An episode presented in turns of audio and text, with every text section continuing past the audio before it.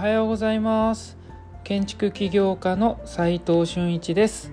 空間デザインを中心に奄美大島で古民家ホテルを運営したりコンテナ特許を取って建築を作ったり集客とデザインの研究をする飲食店デザイン研究所の運営をしています。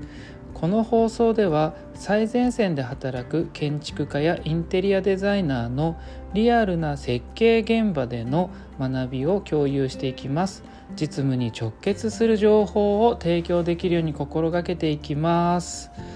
今日は今の自分にできない仕事を頼まれたらという質問です。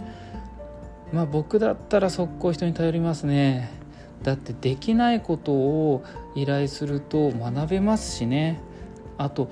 僕が自分でやるより経験したことがある人の方がクオリティが担保されてますし早く仕事が終わりますしね。楽ちんですよね。仕事がすぐ終わるってことは時間が増えて、えー、その間に学べて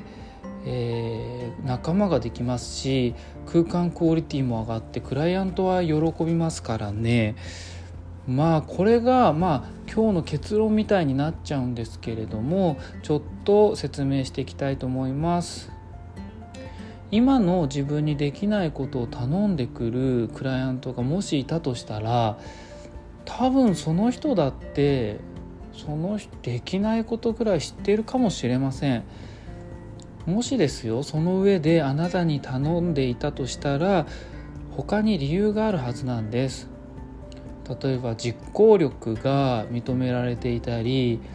信頼されていたり考えが面白かったり将来のあなたへの投資という可能性もありますよね。今のあなたでしかできないことなのかもしれませんしまあ、ただその分野の知り合いがいなくて気軽に頼みやすかったっていうだけかもしれませんけどね。でもそれも含めてあなたが築いてきた人脈と魅力ですから何度もお話ししているかもしれませんが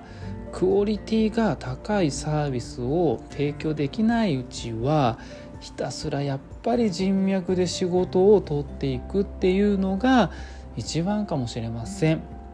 ていうかそれが一番いいかな。それよりもお仕事を頼まれる環境にいるということの方が価値があるかもしれません。初めはその場所に飛び込んでいく勇気だって必要だったはずですし自ら行動を移しているわけだしそれって本当にすごいことなんですよね。なかなか家や会社といった慣れ親しんだ場所とかですね友人とか家族仕事仲間といった慣れた人同士の方が楽ですし楽しいですもんね。僕だって社交的な場がとても苦手なので事務所や家でこもって仕事をしていた方が楽しいですしね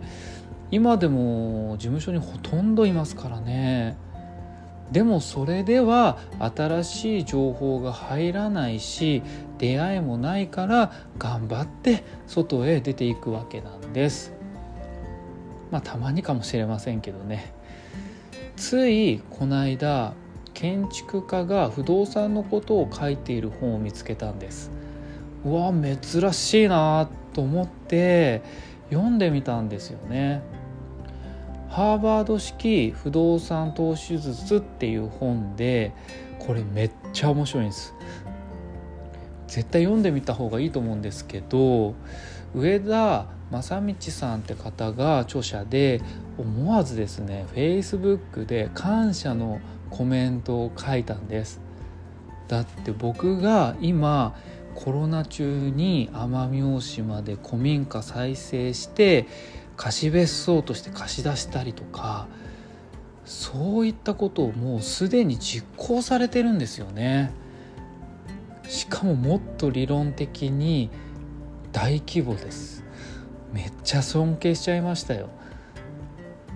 でちょっとしたら「返事が返ってきてプロジェクトをご一緒できる可能性も出てきたんですよね。実際にお話しするととても気さくでいい方なんです。SNS がですね、えー、浸透したおかげでこういったことが起きうる時代なんですよね。しかも手軽に。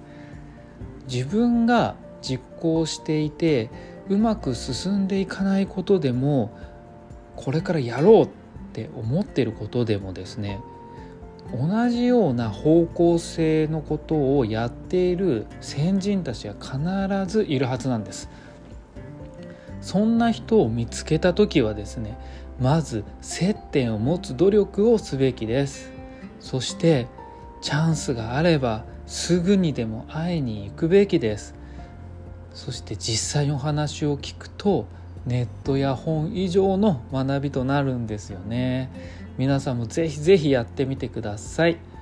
あと仕事の依頼をすぐにお金に換金しない方がいいんですよね。